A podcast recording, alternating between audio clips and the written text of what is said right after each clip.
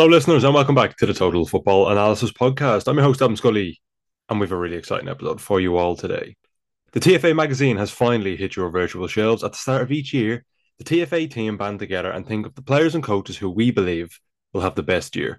Last season, in honor of 2022, we picked 11 players and 11 coaches, which was perfectly symmetrical for those like me who love symmetry and even numbers. Some of the names from the previous magazine include Darwin Nunez, Matheus Jessel, Mallory Pugh, Marcelo Gallardo, Jonathan Giraldes, and Julian Alvarez. And yes, I've only listed some of the ones we got right. Nonetheless, this time around, we've done exactly the same. And if we get them right, we'll make sure to remind you by the end of 2023. If they're wrong, you won't remember anyway. On this episode of the podcast, we are celebrating the release of the TFA 23 for 23 magazine, which you can download for free if you are one of our wonderful all access members. If not, you can become an all access member for just €5.99 or £5.27 to read the latest magazine. Or you can get our yearly subscription if you prefer, which works out at about €59.99 or £52.80 for all year access to the TFA monthly magazines and our daily analysis pieces on the TFA website. I promise that it's worth it. If not for the analysis, then certainly the wonderful artwork, which is done by our very own Jamie Brackpool, who is super, super talented. Nevertheless, I will be joined today by TFA analysts David Astill and Fintan O'Reilly, as well as Velez Club de Football's chief scout, the ever brilliant Lee Scott, to discuss our top five players and coaches handpicked from the magazine itself and predict who we believe will have the best 2023. So without further ado, let's dive right into it. David, Fintan, Lee, hello. I've been really excited to record this one, and I hope by the end of the year we can look back on the episode and not look like complete fools. Fintan, I'll start with you. How was your Christmas? Oh, it's fine. It's quiet enough. Um, not enough, uh, not enough football to watch, I'd say. But I, films, boring things like that. But no, it's it was all good. It was yeah, all, all, the, good. all the goes of Mrs. Brown's boys, all that good stuff. Avoided it, thankfully. Yeah, but apart from that, it was normal. Yeah. David, what about you? How was your Christmas? Yeah, very good. Thank you. Very enjoyable. Lots of family time, lots of food, Mm. lots of alcohol. So, you know, everything Christmas should be. Good stuff. And Lee, how about you? How was the um, how was your break? Because I know you're obviously really busy, and I know that when you work for clubs, especially, time off doesn't exist. Yeah, not really. I managed to take. I took most of Christmas Eve, and Christmas Day off. Obviously, I've got three kids, so um, Christmas is always manic and, and busy, but good Mhm. uh, with family and good food and lots of fun, lots of games, and then uh, managed to ignore my phone, which was good.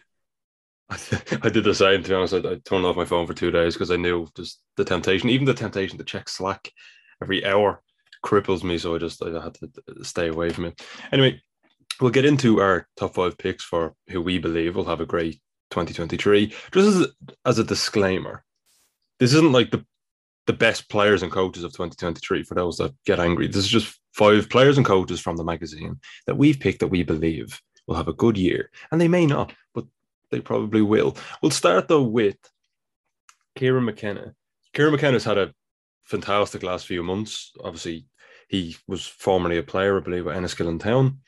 He went to he, he had to retire due to a bad injury. I think he was out for two years, had to retire. He went to Tottenham Hotspur's academy, worked his way up to under 18s level, became the under 18s manager. He was touted as a very highly rated manager at the time. Eventually, he was poached by Manchester United. He took over the Manchester United under 18s, and then he went uh, up to Jose Mourinho's coaching staff as his first uh, role in pro- men's professional football. He stayed under Ole Gunnar Solskjaer. I believe he left after a couple of weeks under Ralf Rangnick to take over Ipswich Town, which is his first managerial job in the professional game, in the men's game. He took with him uh, Martin Pert, I believe Lee Grant also, uh, who has aired me several times, has is coaching with him as his goalkeeping coach. But he's doing a tremendous job with Ipswich now. They're fighting for the league title. Uh, Lee, I'll start with you. I mean, I think what I want to say is like, I kind of I've been shocked by the quality of League One overall. It's almost like the standard has massively improved. You've, might I mean, some Steven Schumacher, some incredible coaches, Kieran McKenna, Ian Evatt with Bolton. Some of the football that's played in League One is absolutely amazing. And when you go back maybe five years, the standard is significantly lower. Um, and I think Kieran McKenna's Ipswich at the minute play potentially some of the loveliest football in the league. Talk to me about, I suppose, his philosophy overall and his, his kind of coaching ideas. Yeah, I think if you if you go back and you look at League One, League Two, even over the, last five to ten years, there has been a seismic shift in the quality of football and the way that players, the quality of the players from a technical perspective that play at that level as well. Um, I know that people get quite angry when, when you mention this, but I do think a lot of it is down to Pep Guardiola at Manchester City. I think his impact on, I mean, people like Ian Evatt are very vocal in saying that they are heavily influenced by the the style of Pep Guardiola and his philosophy and his his kind of coaching strategies. And I think it, people have seen that there's a different way to play football in terms of being more possession orientated, but still vertical in the approach in terms of using the half spaces to access dangerous areas, things like that. And it's something that's permeated the lower leagues. Um, I mean, Ipswich are, are slightly different. I think Ipswich were, I mean, of course, they're underperforming because they were relegated from the Championship. But even in League One, they were underperforming in mm-hmm. regards to their budget. They've got one of the biggest budgets in the league.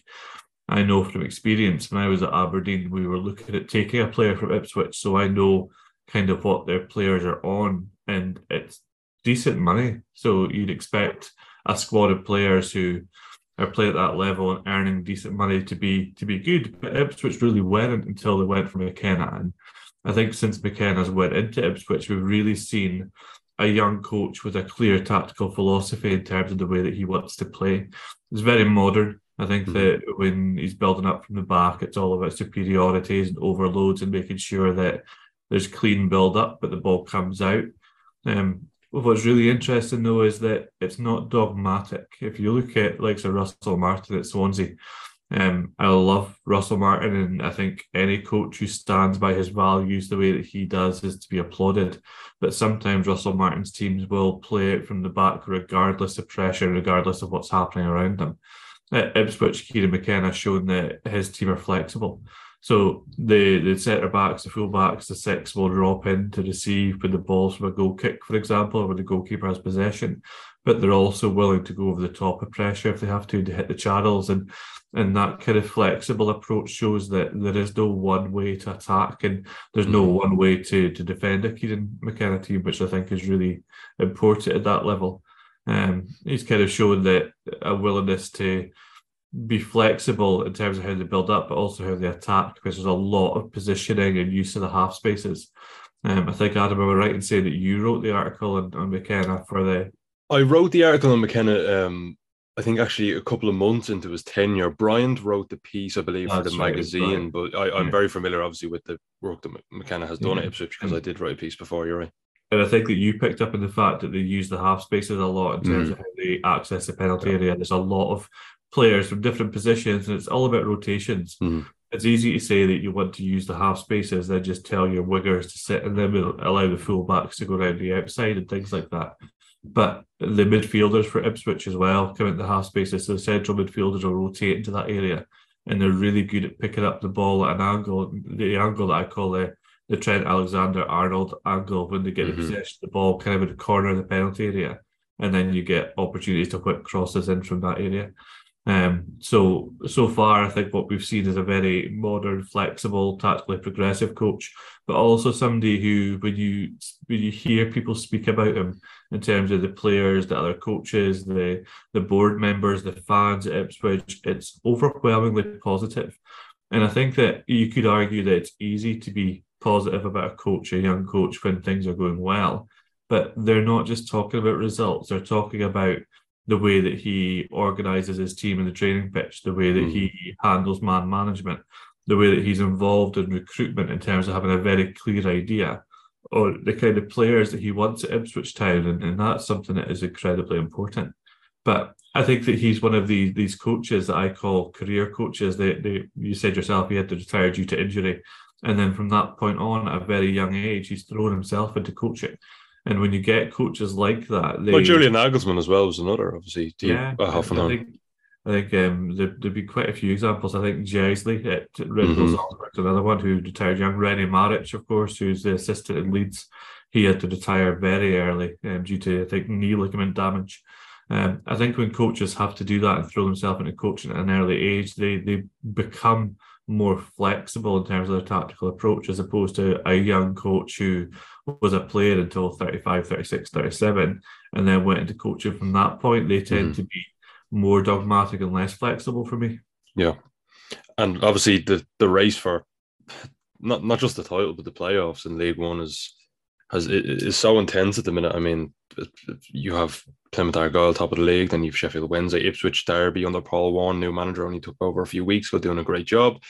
Bolton again, another side to play some unbelievable football. Barnsley, Wycombe, and even Peterborough, I suppose, are throw into that um, equation. And obviously, they have just appointed Darren Ferguson back for the 40th time, which is impressive.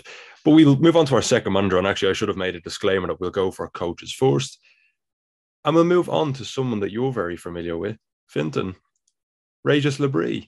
He is, uh, again, quite an unconven- he, he's taken quite an unconventional path to management. At 47 or 46, he took his first job in the professional men's game. Talk to me then about him because he's he's again just coached youth football his whole life, and now he's doing such a great job in League One with Lorient. Exactly. Yeah. Yeah. He was 46 when he uh know, he took the step up in the summer, I suppose, step up or whatever it is. Yeah, he'd spent years and years and years in youth coaching and being involved in that side of the game. Uh, he started out as head of academy coaching uh, at a lower league French club. Eventually made his way to Rennes. Uh, spent eight years there, and then made his way over to Lorient across Brittany to uh, to where he's been now for just over 10 years. So, yeah, um, involved in the youth side of it for pretty much mo- the majority of that time. But yeah six months now since he he made the step up to the first team. Um and yeah it's interesting it's an interesting pathway i suppose as well. And um yeah he's definitely had a great start to life uh, with the first team so far. I mean for me the best thing about watching him with lorient is the the way he's gotten the best out of so many different players. And I really think he's set up the likes of Le Fée, uh, Ponceau, uh, Ouattara, Moffi, and Stéphane Diarra to be mm. really, really effective and do what they do best to the best of their ability.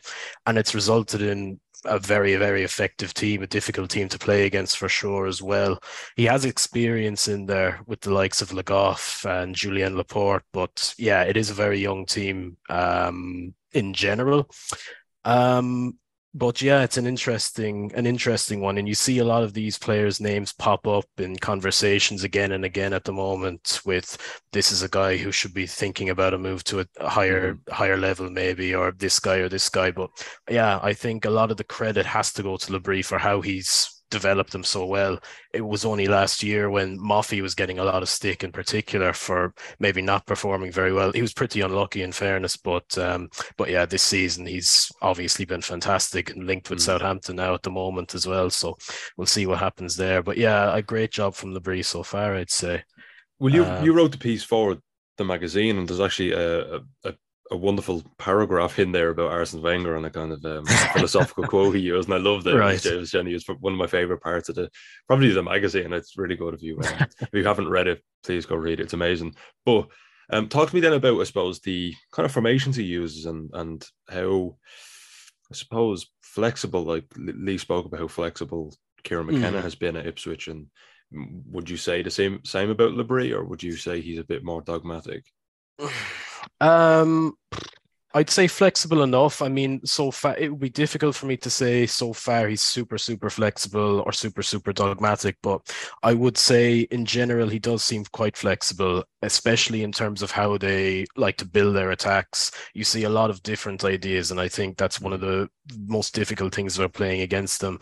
Typically, in terms of shape, yeah, they'll play with four, two, three, one in possession, but Le Fée has uh, so much freedom in that midfield. Then he might push high, he might drop deep to provide support to the the holding midfielder.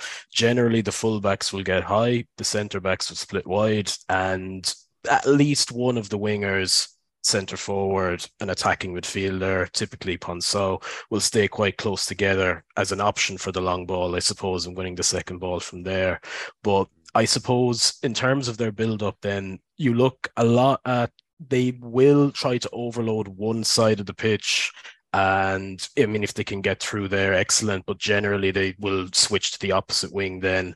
And a lot of the responsibility will be on the fullbacks in terms of getting the ball forward from there. So Le Goff, um, it plays a big part in that on the left. A lot of their ball progression will go through the the wide areas, also with Fée, but um, but yeah, especially the wide areas. I'd say in the final third, then I mean, again, it's looking at how he's gotten the best out of those players. And the wingers have shown this season, Ouattara on one side, Diarra typically on the other and they're great at creating 1v1 opportunities for those boys out wide to just take on the opposition fullback and they're fantastic dribblers. So it, it does help get into the final third and create good opportunities. Mm. Moffi as well. I mean I love watching Moffi's movement he's so good at just generating space for himself and creating opportunities.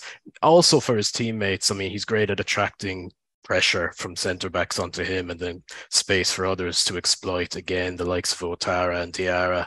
But um, yeah, I think the the system gets a lot out of the forwards, but the their movement themselves has just been so good to watch for sure. Um, At TFA, we do the daily newsletter where I send uh, Chris uh, every night. I'll send them for the next morning. Uh, players or coaches or teams, sorry, that have done really well during a game, and then we'll put it out like an old piece we've done.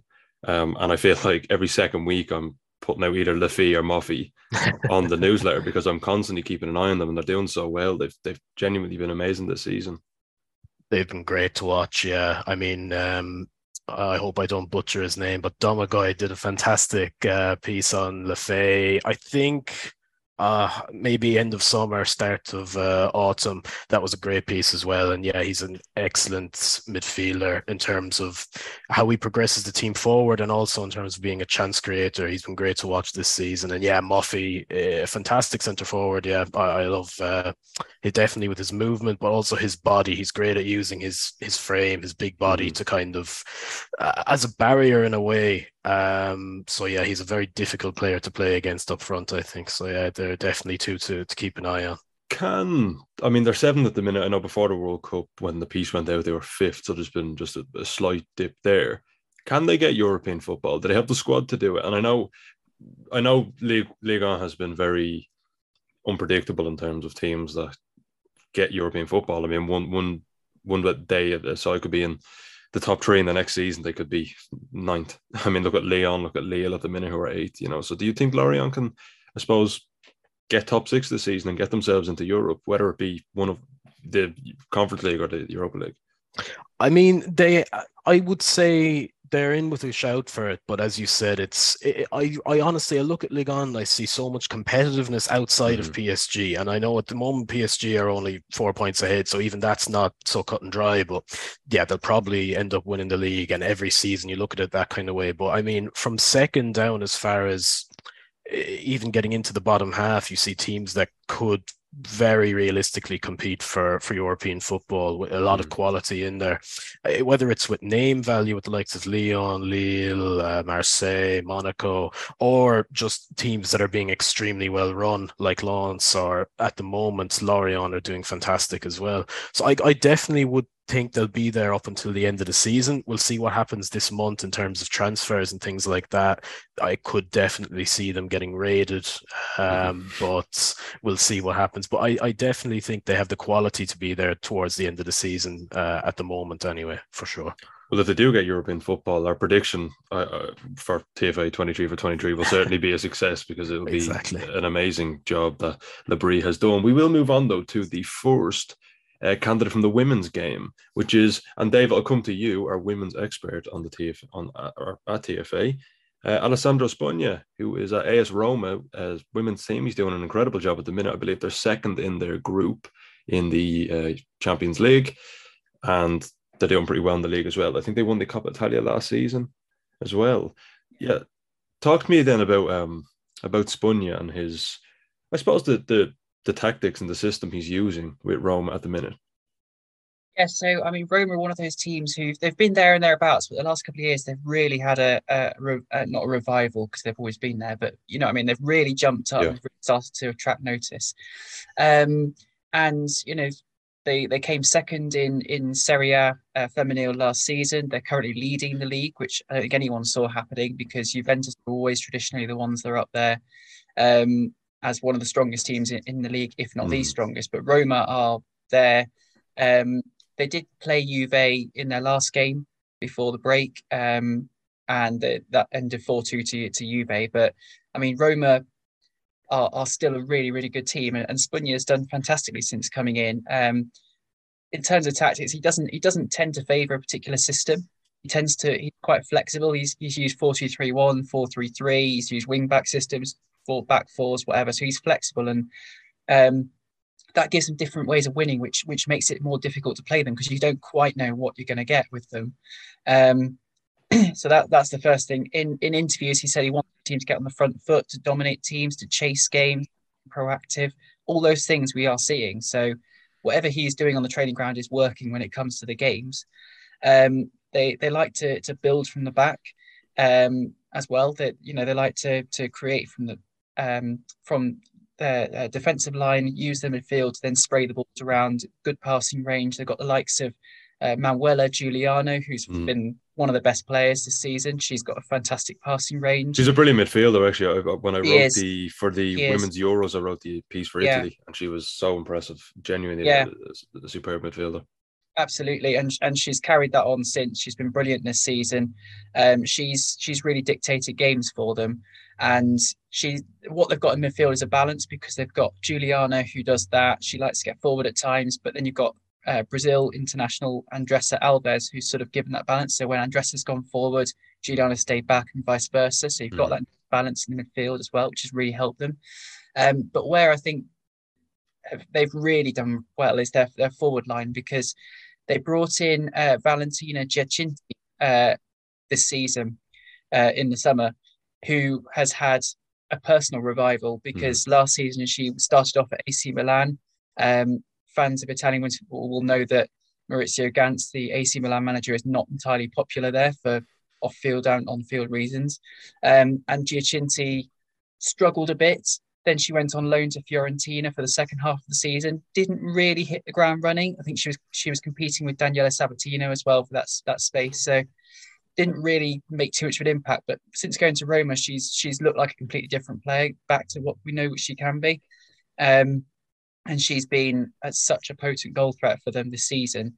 But where I think she's really fitted is, is because she has tended to drop back and to move around a bit. That's allowed the wingers to cut inside a lot more as well. So you've got the likes of Emilie Haavi, uh, the Norway international. You've got Anna Maria Serturini, um, who's been one of the most underrated players in the league this season.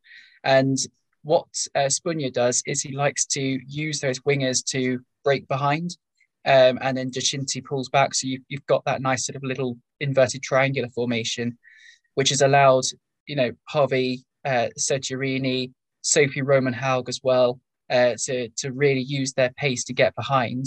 Mm-hmm. They then become the targets and they send balls in. So there's, there's a real focus on crossing uh, and, and creating goals that way. Um, so they've got nice pace on the wings. They've got a striker who scores goals for fun at the minute. Um, They've got a good defensive base as well with uh, Bartoli, Linari, uh, Carina Wenninger, who who came in on loan, the Austrian international from um, Bayern Munich in the summer. She's helped give them another sort of defensive option. Um, they're willing to put bodies on the line, engage in duels.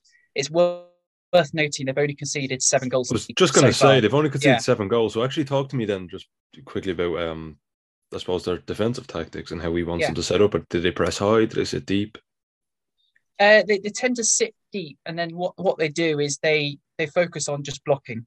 Mm-hmm. You know, quite often this season you've seen them make blocks. You've seen them put the bodies on the line, um, as I said, and you know, it, engage in duels. And but it, it's not so much pressing high at the pitch; it's just making themselves hard to beat. And I think when you've got Andressa Alves and Giuliano as well, who are quite happy to drop back when needed, and others, not just them, um, you know, you've got that defensive platform. So yeah, it's, it's it's the best record in the league. It's it's you know no one else has conceded less goals, mm. um, and you know they, they've they've got ten wins this season so far, um, which is which is you know no one really expected them to, and they win to, the league. get that. Sorry, do you think they can win the league?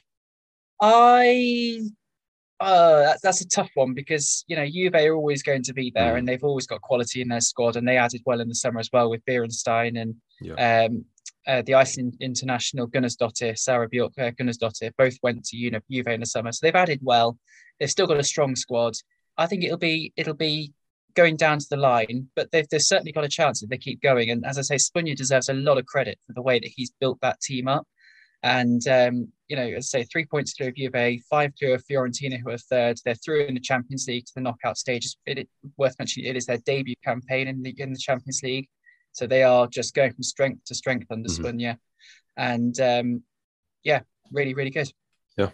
Spugna is definitely one to keep an eye on as well. And someone else to keep an eye on, Lee, is Marty Chuen- Cifuentes. Have I said that right? I think you're close enough. Chip I'm close enough. Yeah, they know what I mean. Got a Spanish spin on it. Come on. I know you've got an accent, but you can do it. Marty Cifu- Cifuentes. Cifuentes. I'm gonna I'm gonna go with that and say it was correct.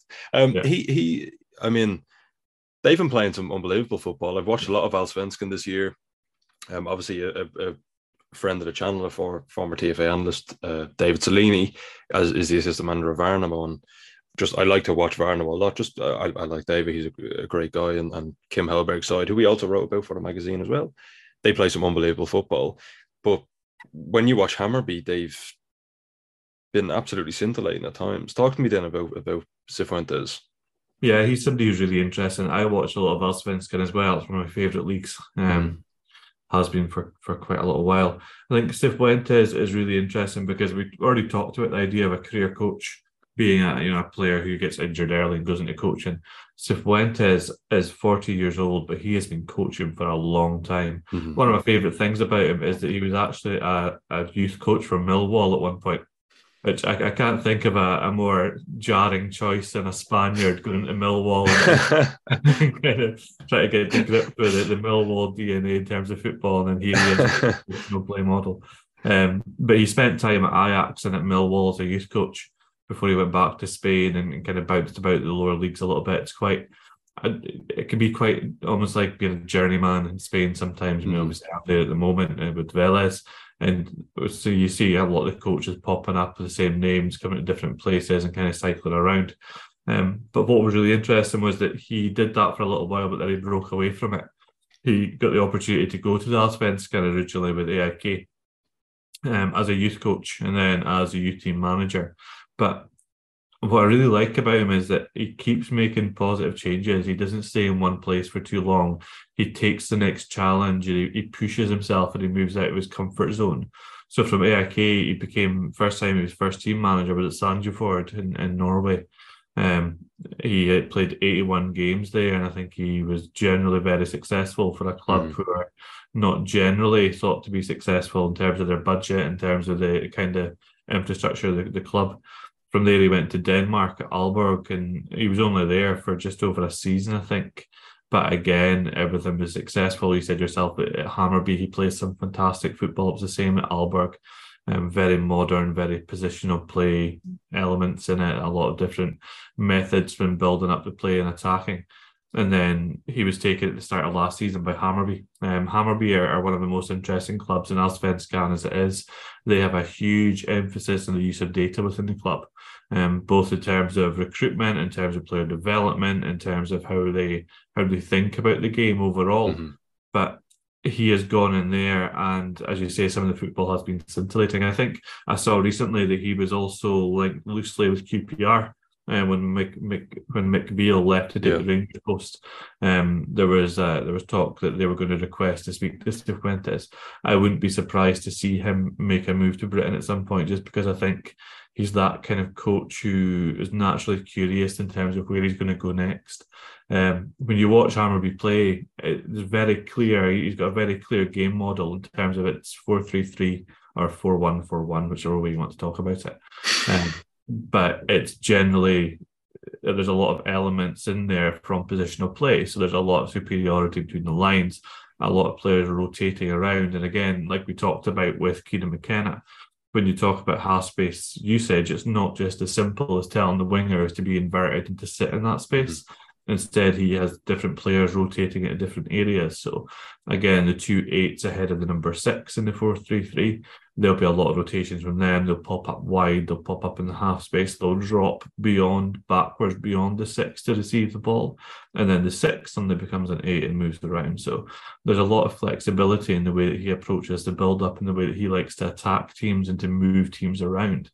And I think that's where he gets a lot of his success. It's players are allowed to be he's not strict in terms of the positions they have to be on. Some coaches, when you talk about positional play, it's so strict. It's like it's been read out of a handbook. And mm-hmm. I see a lot of that in Spain, a lot of that in the lower leagues of Spain. There's a lot of clubs who are possession based, positional play based. But it's so obvious what they're doing all the time because there's no thought behind it. It's just this player has to move here. We need to have a player creating superiority between that line so that player drops or that player switches in. Whereas with Cifuentes, there's a lot of different movements, which I think makes it really interesting because one of the things that, that players really thrive under him when they have a really good technical base. So a player has to be able to receive the ball. If you're a fullback, you have to be able to play centre midfield, for example. Not to say that you could play centre midfield for a, a team permanently, but you have to be comfortable receiving that area and having that 360 degree uh, kind of movement pattern mm. when you get the ball. You can't just be a player who wants to stay outside and stay on the wing all the time. Um, but certainly since he's been in the Allsvenskan, I think that we've seen there's a lot of interesting teams there. I know Henrik Jensen's just gone to Kalmar. He's an interesting coach from Midtjylland. Um, there's a lot of interesting. Obviously, the, the Kalmar managers went to Malmo because uh, yeah, Milos yeah. was, uh, was sacked a couple of, uh, I believe, in September. Absolutely, and th- there's a lot of interesting coaches, a lot of interesting teams there. But I think Cifuentes and Hammarby are right up there for me. Mm-hmm. And I did watch a Hammarby game during the summer. I believe it was against Norrköping. Uh, Norrköping were sitting quite deep in defending. I think it was a, a 5 4 1 they were defending in. Yeah, it was. And they were really struggling to break them down. But what they started to do was just, they, they were really patient, but they started to play backwards a lot. And then when Norrköping would step up, what they weren't stepping up um, well enough as a unit, so that the lines were too separated. And then Hammarby would always go back inside. So they'd kind of go back to the central defenders, bait them, step the centre forward step up, and they'd go inside then and they kill them. Um, I believe they won in the end. I could be wrong, but I do believe they won, and Norrköping had a pretty dismal end to the campaign anyway. Um, we will move on though to the last coach on the list, and for me, definitely one of the most exciting and interesting. Uh, a guy recently that many football managers have fallen in love with. For he, I mean, he came out and said that Football Manager had a big impact on his career. Um, his his brother also manages at an extremely young age. I think with Cassi Kassiupen in Belgium. I, I, could be wrong on that. Um, it is Will Still, the manager of Stade de Reims, who at 30 years old is managing in League One in the dugout against Kylian Mbappe against Lionel Messi. Um, Fintan, I'll come to you on this because you'd be probably better placed than any of us. Um, firstly, the football they play is is pretty decent, but they also they're also very tactically astute, really tactically efficient. I watched that game recently against Rennes. Uh, Rennes, who have, have been incredible form in League One this season, uh, League On, sorry, this season. They went away to Rennes, I believe, and won 3 1. Um, and, and kind of upset the apple cart a little bit. And I was so impressed by how they just completely stifled Rennes and, and their attacking prowess that they have. Talking about Will Still then on I suppose his philosophy, but kind of how incredible it is that at 30 he's managing at such a high level already. It is super impressive. Yeah, it's such an interesting story. And the more I read about him and the more I watch him, the more I just think he'd be such an interesting guy to just sit down and talk to. Um, well, you get that as well. I mean, I, I read a great interview with him from the coach's voice, which is really really really interesting. I'd recommend reading that uh, as a uh, as a compliment to our article. And um, yeah i think you get this infectious positivity from the the way he talks about managing and the way he talks about his his pathway i suppose to uh, first team management where he um he talks about knocking on every Belgian club's door until he got a yes and a way in, and starting with uh, video analysis and eventually making his way onto the grass. And then through due to his ideas and energy in the words of this article he got into a head coach position at Sint-Truiden uh, at 24 I think it was so something uh, incredible like that and again you see this repeating itself, I suppose, with Reims and the way he's uh, risen from the assistant coach role to the to the head coach role mm. um, so quickly again.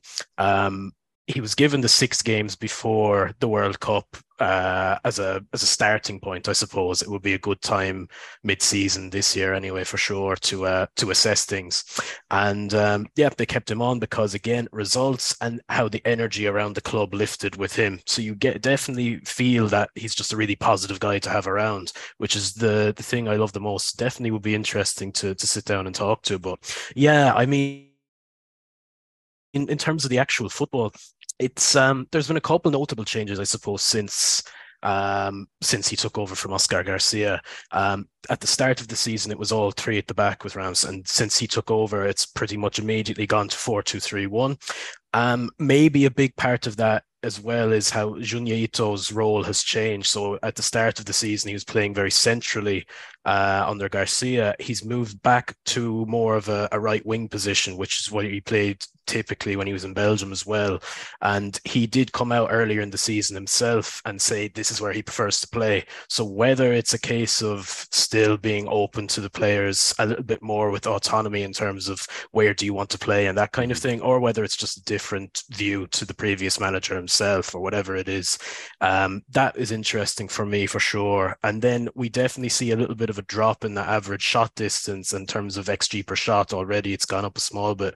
So that will definitely be interesting to see uh, whether this kind of, like you said, the efficiency, efficiency in terms of shots seems to be a pretty big thing for him. It was similar when he was in charge at uh, Beerschot in Belgium for a small bit as well similar kind of um, trend in terms of the average shot distance coming down and and being a lot more, I suppose, trying to be a lot more efficient with the shots that they take and generate. So those are a couple of things I've noticed so far. Um, but yeah, it'll be such an interesting one to watch develop. Um, and I read that I think it was uh, 25 grand or something. I was have to just pay. gonna say. So I think it was it was about it was between 15 to 25 grand that Reims yeah. were being fined every single game he took charge. Surely they're making a loss on that then.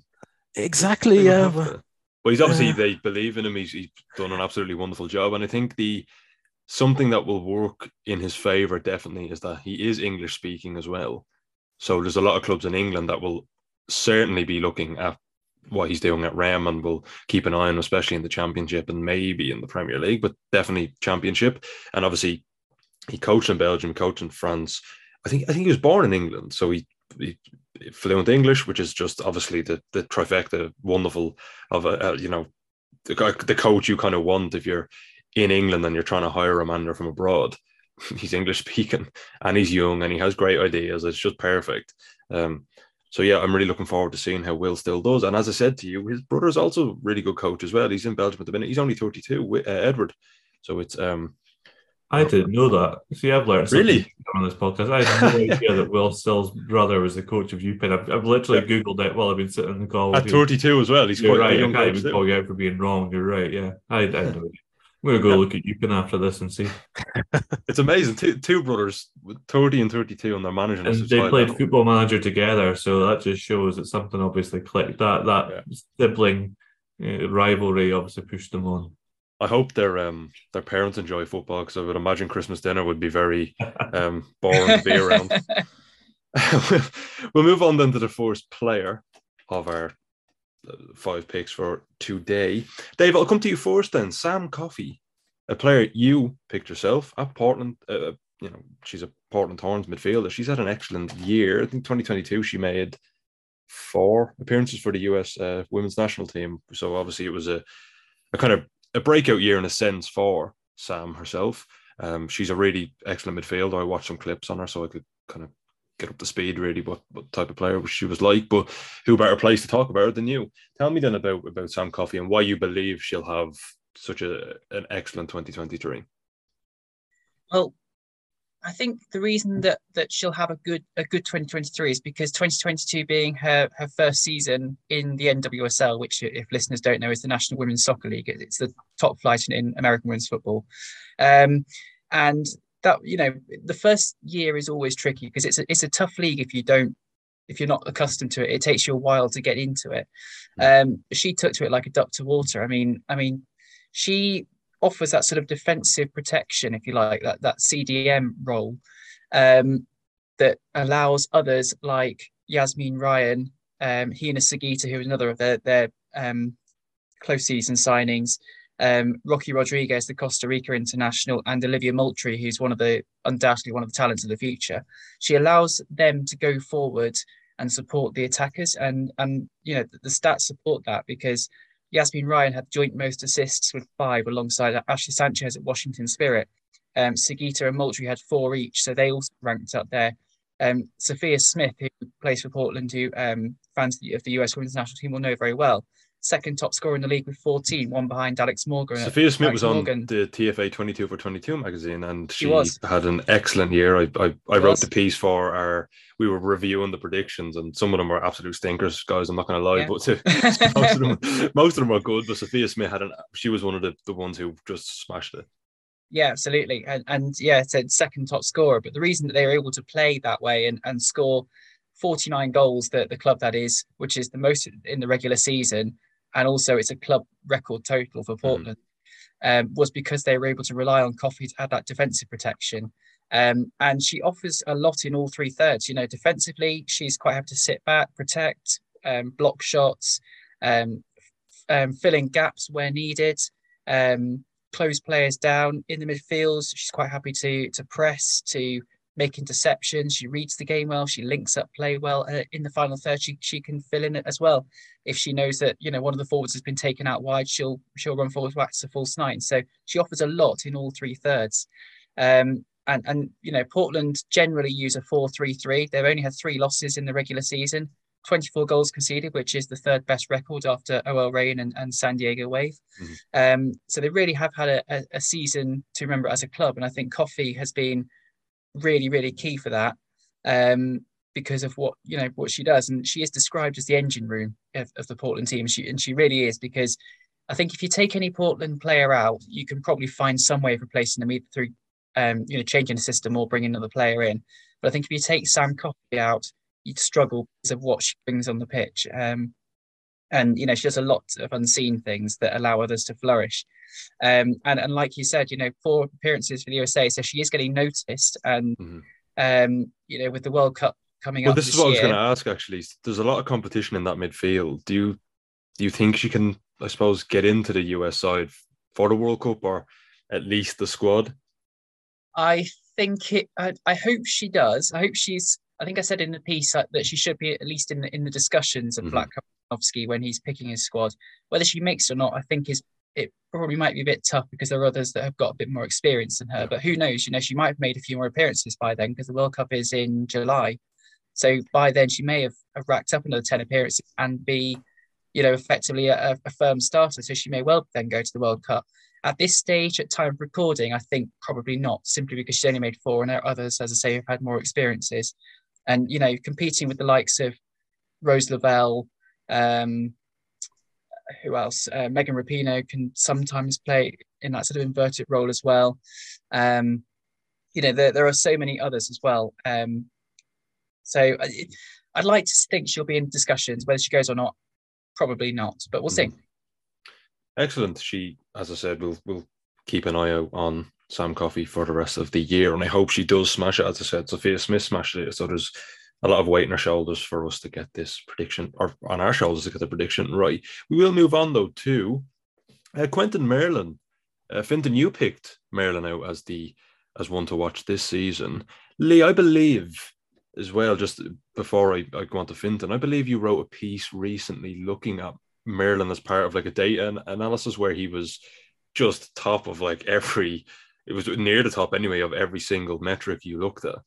Yeah, I think that that was a few months ago. Yeah. Um, I I was just using data analysis techniques to look at players who had a high percentage of progressive actions mm. from their team, and, and Quentin Merlin was right up there.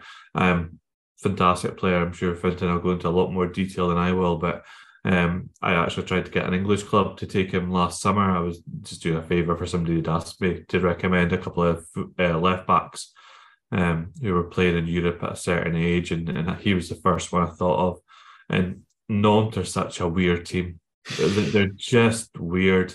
They they openly don't have a recruitment process. That they just they use agents. They're not bothered about anything else. But they keep turning up these players. Like one of my other favorite players, Osman Bukari, went there from Trenchard, and he, I still think he could become really good. He hasn't been that great since he's been there, but Merlin, especially, I think Merlin is going to get a big move, and I'm looking forward to Fintan telling me where he's going to move to.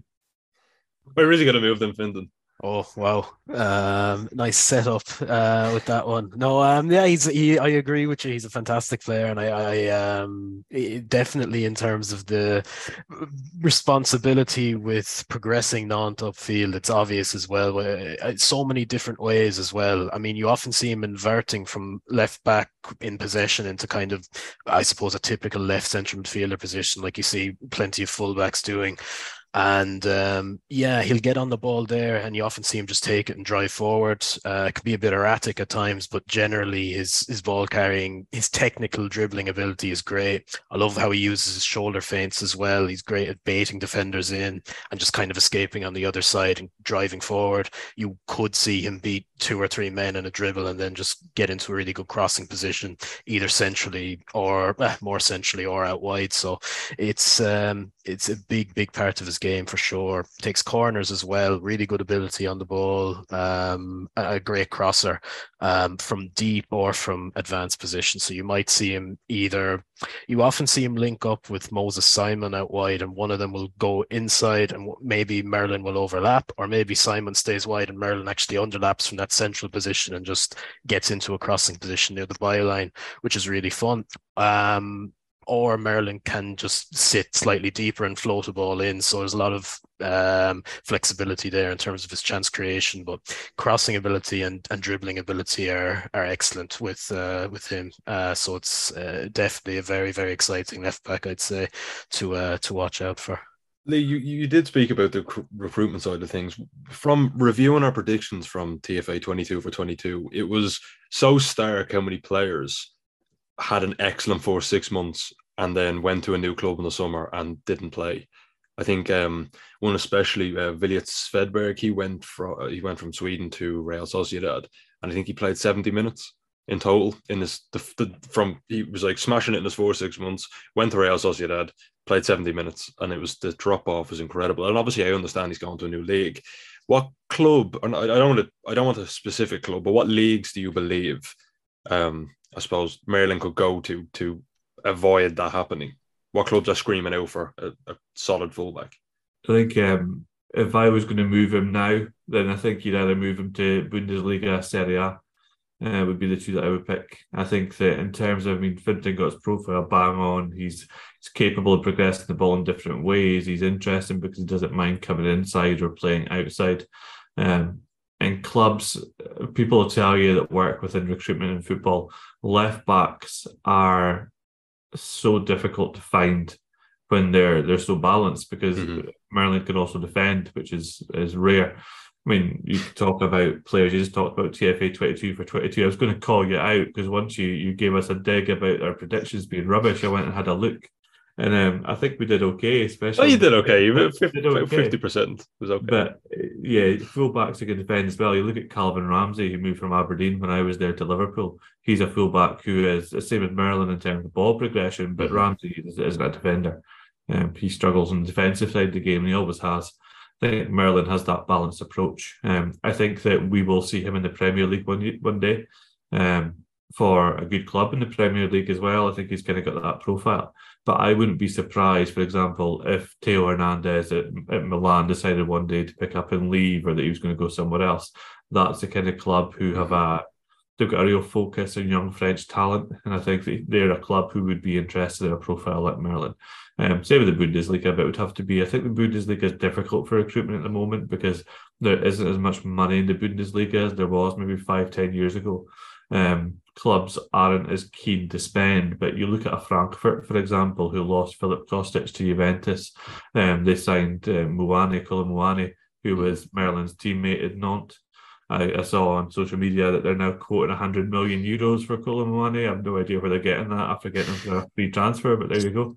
Um, but they're a club who, who would be interesting as well. So Bundesliga Serie A is the first step, but then certainly Premier League going forward.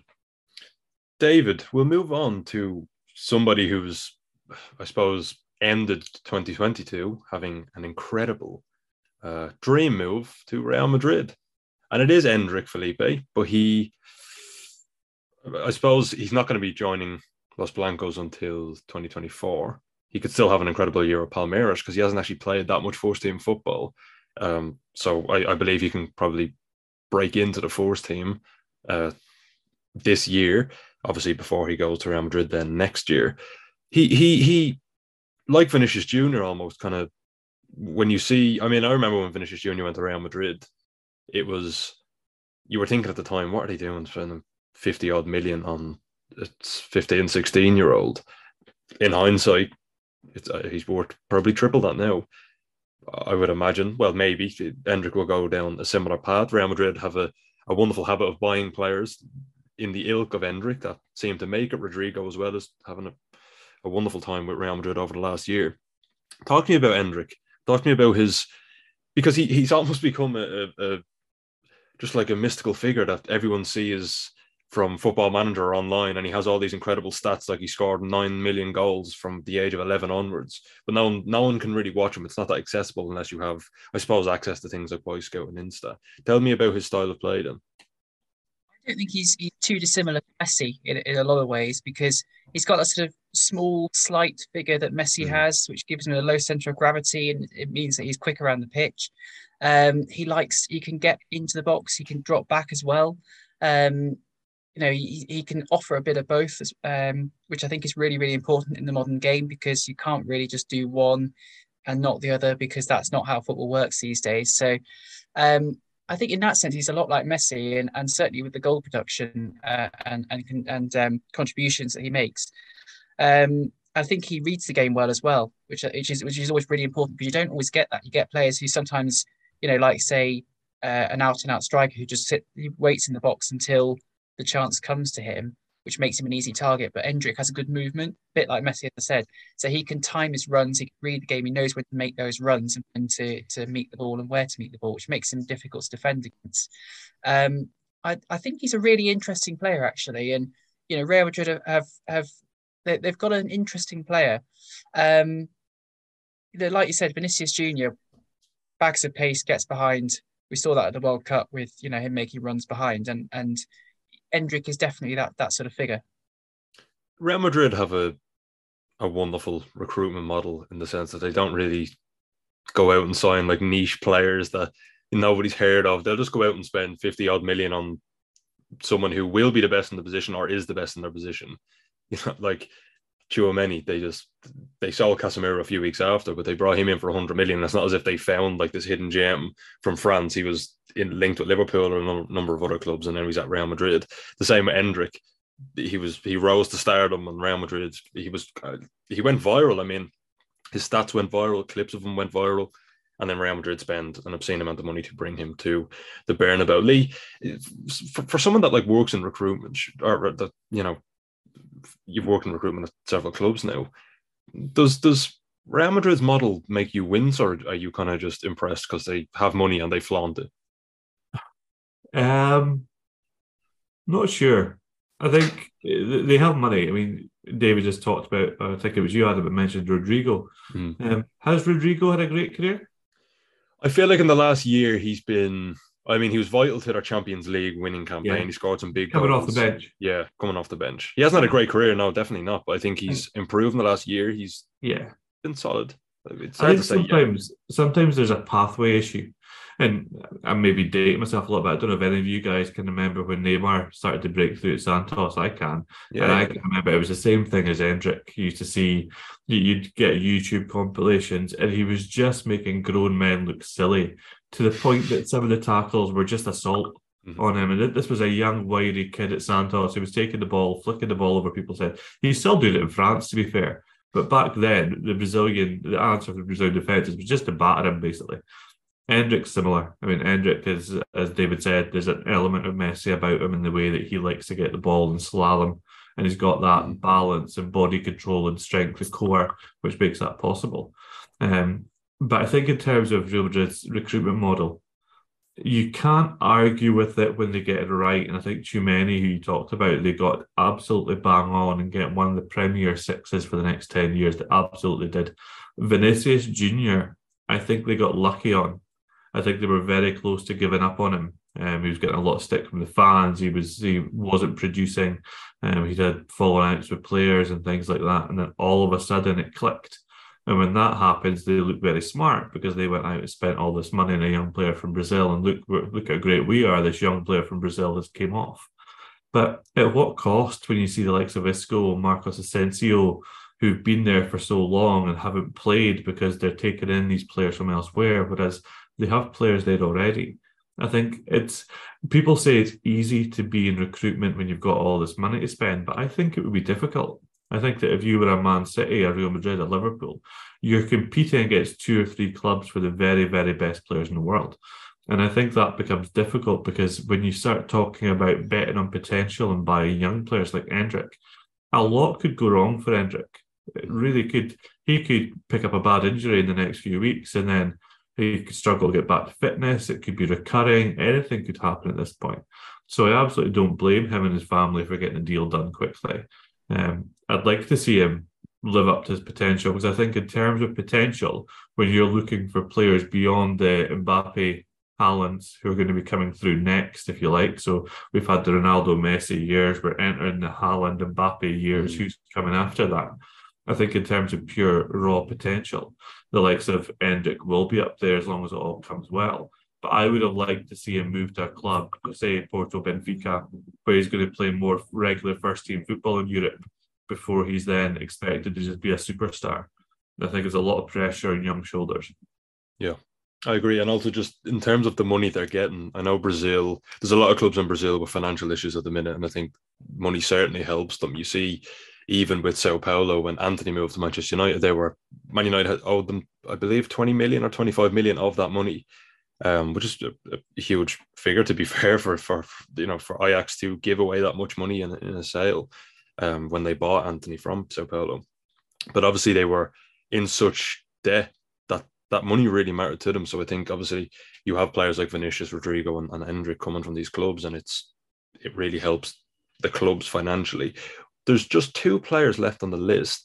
We'll move though, uh, firstly to the one I wrote about for the TFA 23 for 23 magazine, that is a player who had a wonderful time in Ecuador before moving to a bigger, a top five league in Europe. He in a, a pretty decent World Cup, I believe. And it no, it wasn't Moises Caicedo, it was uh, Piero Hincapié, who has been an interesting player. I think he's a really exciting central defender. He struggled at the start of the season to get into the team. He was kind of in and out under um, Gerard Chouane, or again, I definitely butchered that but I think he was in and out of the side. Xabi Alonso came in. He's been a bit more constant. He's played in a back four. He's played in the back three as a left left side of a tree. He can also play left back. He can play left centre half. For Ecuador, he did play as a left centre back.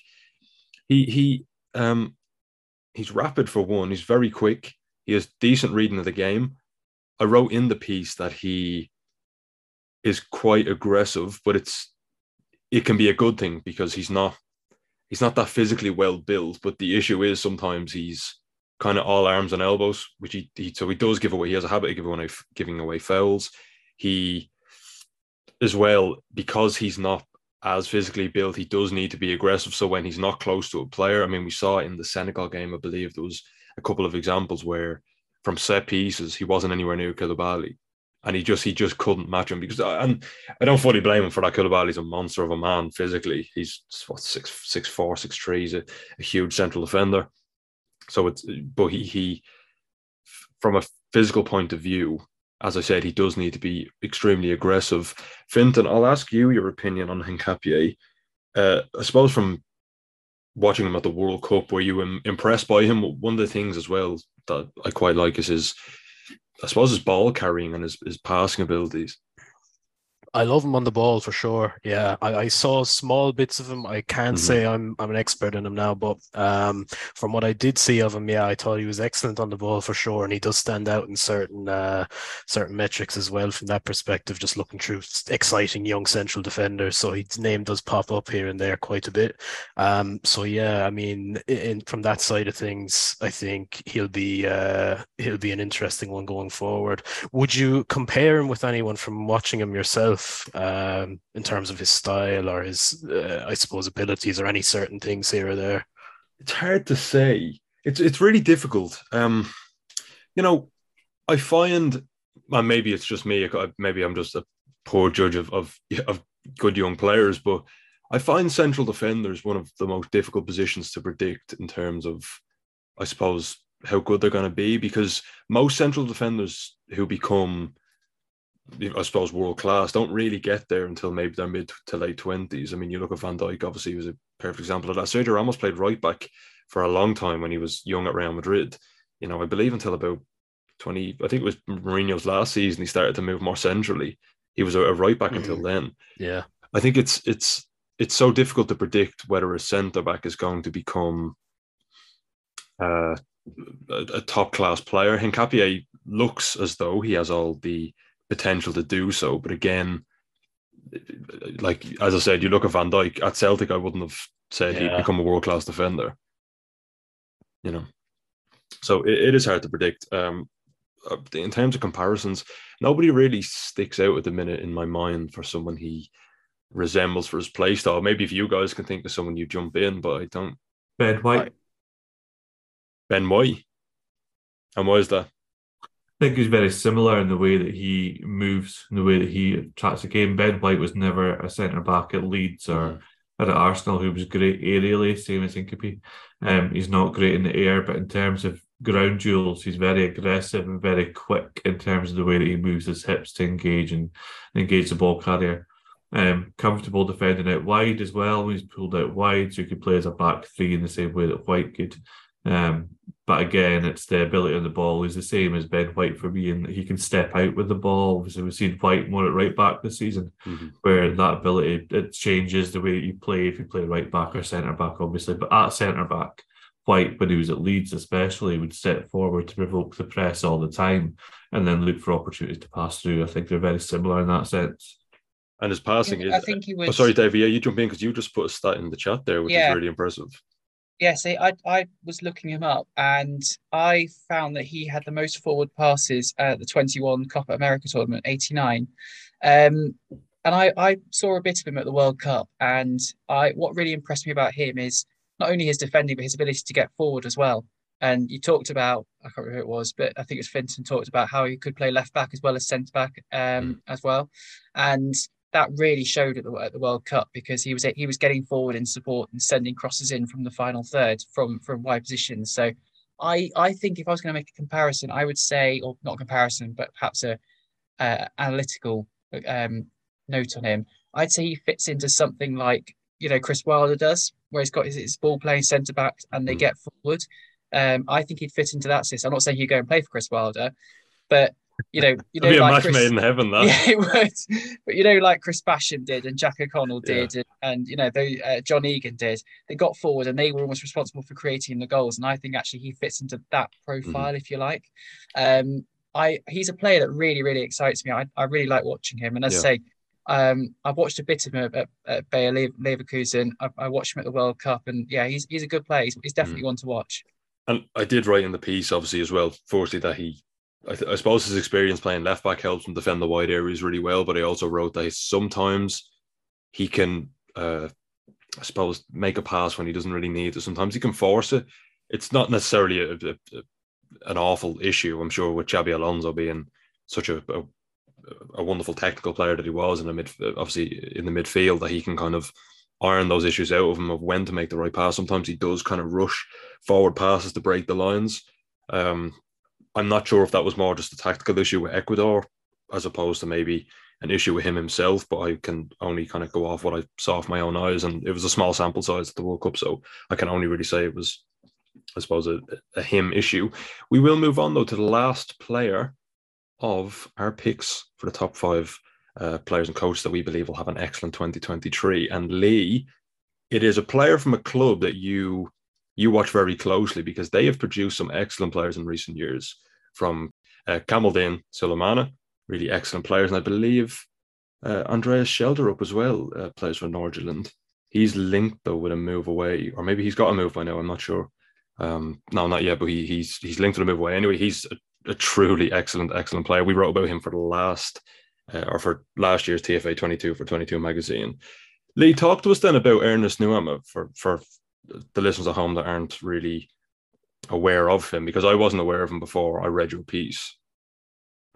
Uh, yeah, I think that for for Nordsjælland, first of all, whenever I'm asked to pick a player for a podcast or a magazine to you know a young player going mm-hmm. forward, I just um, look on Transfermarkt in Nordsjælland and just pick one.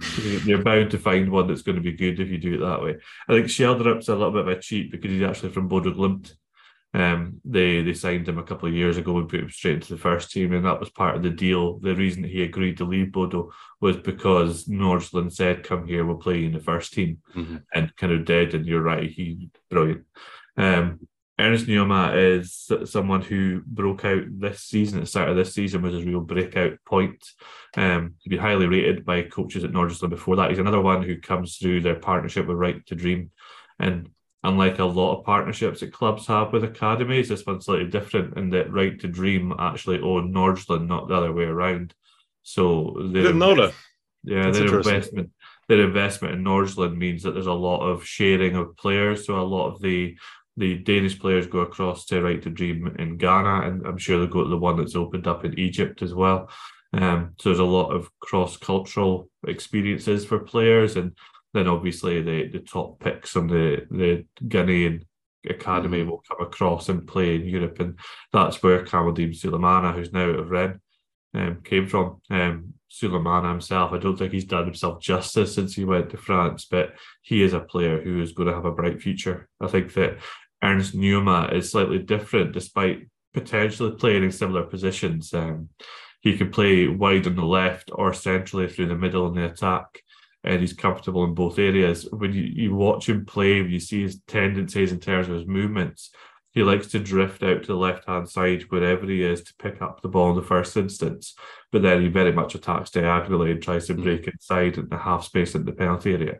The same kind of movements that we saw from Thierry Henry for years in the Premier League, where he just drifts away from defenders.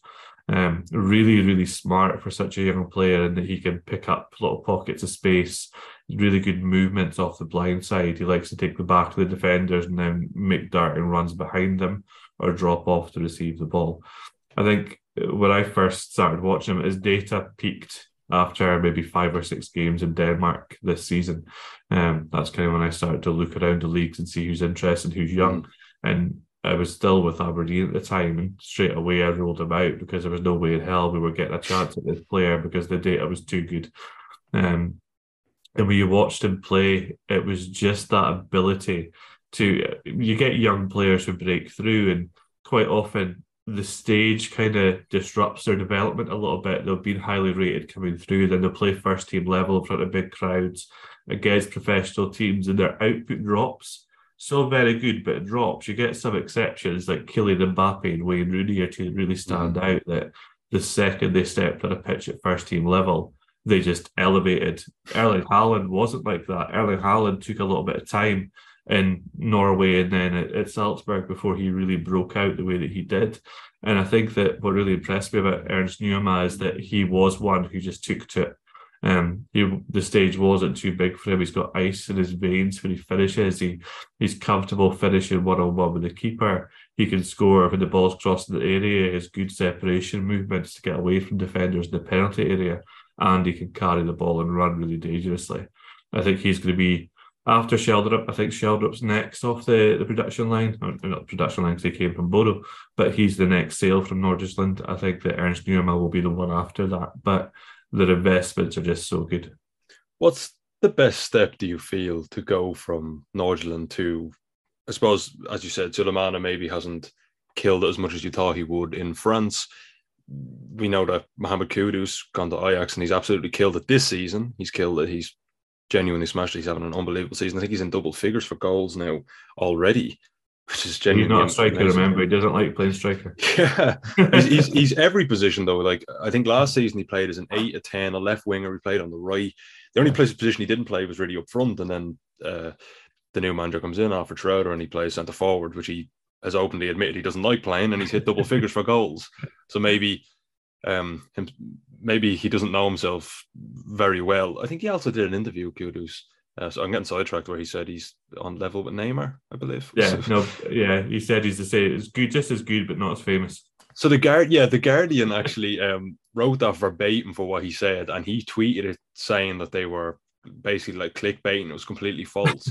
but it's completely verbatim. Like everything he says, he says I'm level on par with Neymar. It couldn't be taken out of context. There's absolutely zero way it's taken out of context. Anyway, um, just yeah. So sorry. What do you think is the best, I suppose, progression path for a player than to go from Nordsjælland to like what league do you believe is probably the best next step for them? If you were Nuamah, what what league would you be looking to go to? I think when you talk about Khalid Sulemana moving to Rennes, and you talk about Mohamed Kudus, who of course made the same move, he was the one before Sulemana. Mm-hmm. So there's always one coming at Nordsjælland. Kudus was that one, and I think his move to Ajax. I think those pathways make a lot of sense to me.